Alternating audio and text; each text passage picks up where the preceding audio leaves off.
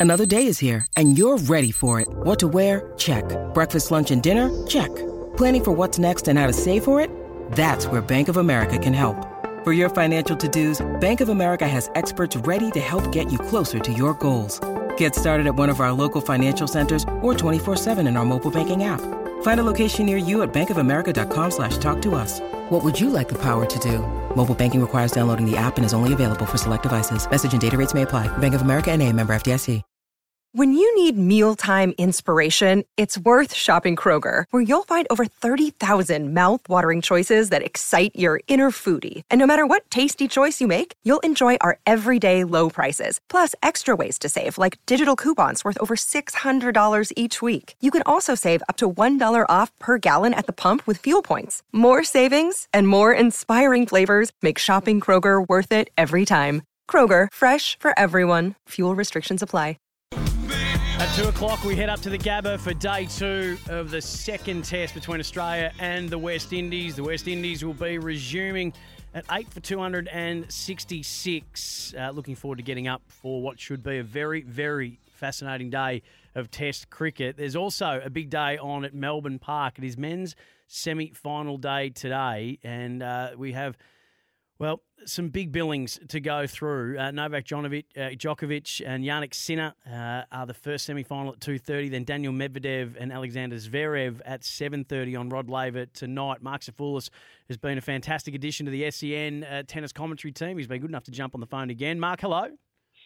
Sam, thanks for having me. Last night, did that follow the script that you were thinking with the women's semis?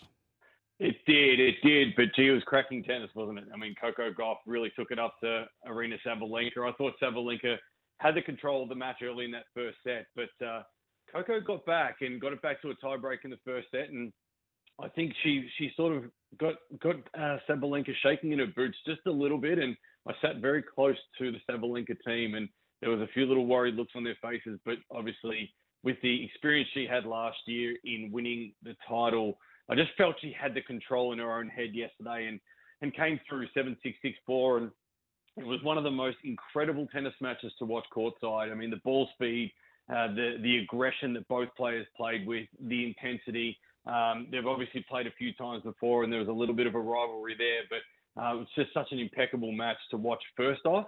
And then secondly, to see the Chinese in Zheng come through and make her first ever Grand Slam final against Yastremska, who came through qualifying, yeah. winning eight matches in a row. And I thought that was another cracking match. Unfortunately, Yastremska had a, or I think she's done a, a small little tear in her ab early in that match and had two medical timeouts, one in the first set, one in the second set, start of the second. And, uh, just couldn't get over the line, but she had an, an incredible tournament just to get through to where she did. So, uh, what a great night of tennis that was for the women's uh, semi-finals, and obviously final now on Saturday. So, a couple of people are curious, Marc. Why is Novak taking on Jannik uh, during the day as the number one yeah. seed on Rod Laver Arena? The the talk around Rod Laver Arena is that Novak has requested a day match against Jannik Sinner. Um, it is a one ticket event to see both matches, it seems like. And it's it's kind of one of those things where if Novak wants something, it looks like Novak gets it. So he's obviously a 10 time champion at the Australian Open. It's a question I'm going to have to ask Craig Tiley definitely when I see him in the halls of uh, Melbourne Park when I when I get down there. But really interestingly enough, I think Novak loves the ball speed being on and playing Jannik in the ball speed time where the, the day is a little bit warmer. Um, maybe the roof will be open. It might suit Novak Djokovic just a little bit more. And he's obviously wanting this one really desperately. He's uh, he's fighting for that number 25 so, and he's, yeah. so, challenge. Marc, is this a bit like I remember the all the stories of well, it's uh, sort of like when uh, I think the Buffalo Bills turned off the hot water for the Kansas City Chiefs.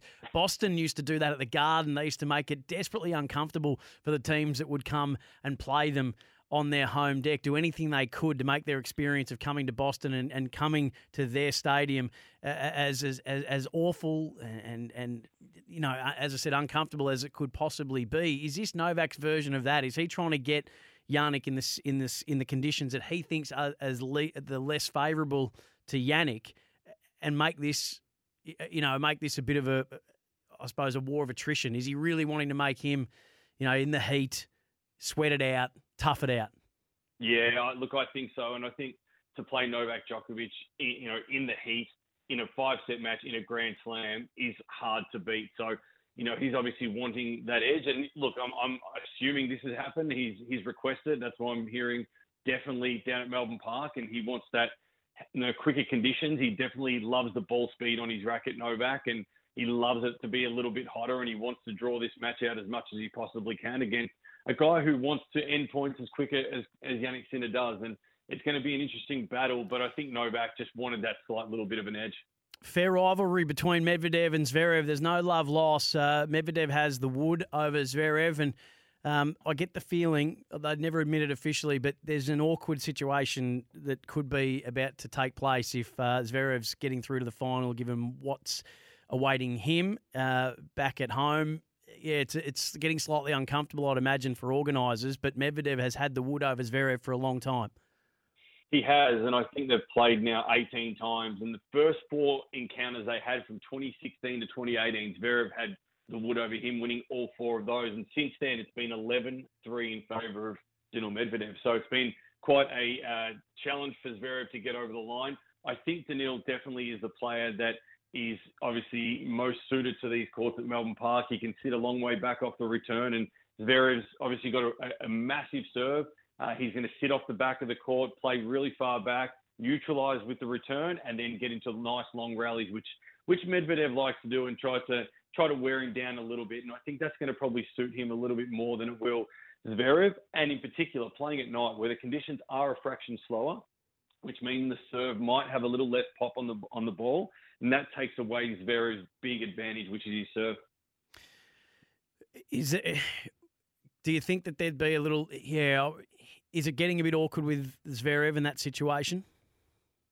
Oh, look, I think there's a little bit of awkwardness to it, um, but you know, it's it's one of those things that he's just got to get through what he has to get through here, and then deal with it post post the event. And um, it is it is a challenge, um, no doubt, but uh, I think he's got one thing on his mind, and that's tonight's match. And I saw that people were saying, "Well, why did the Australian Open let him come?" It's not their it's not their decision, is it? It's it's uh, That's right. It's uh, it's not Tennis Australia's decision. It's uh, WTF, if I'm not mistaken.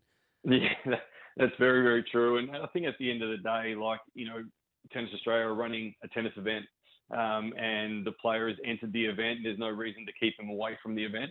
Um, you know, and obviously what goes on in people's personal lives will be dealt with, um, and I think that'll be dealt with post this event. And you know, hopefully for for you know Sasha Zverev, he can get his head in the game tonight and keep it there. And uh, he's got a job on his hands, and I think it's a, a great opportunity in the semi final of the Grand Slam. So, Marc, you who who are we going to be watching come Sunday night in the men's final? Look, I think I'm going to stick with the, the two favourites here, and Daniil Medvedev to get over the line against Zverev and, and Novak Djokovic. Very hard to pick against Novak in a Grand Slam. I think, you know, over time, you know, you see him losing matches in three set matches in the smaller events. But when it comes to Rod Laver Arena, when it comes to Australia, uh, he's won 10 of these so far. Uh, it's very hard to back against him. If there's someone that can do the job against Novak this year, it is definitely Jannik Sinner. But I think Novak in this match, probably in four sets tonight.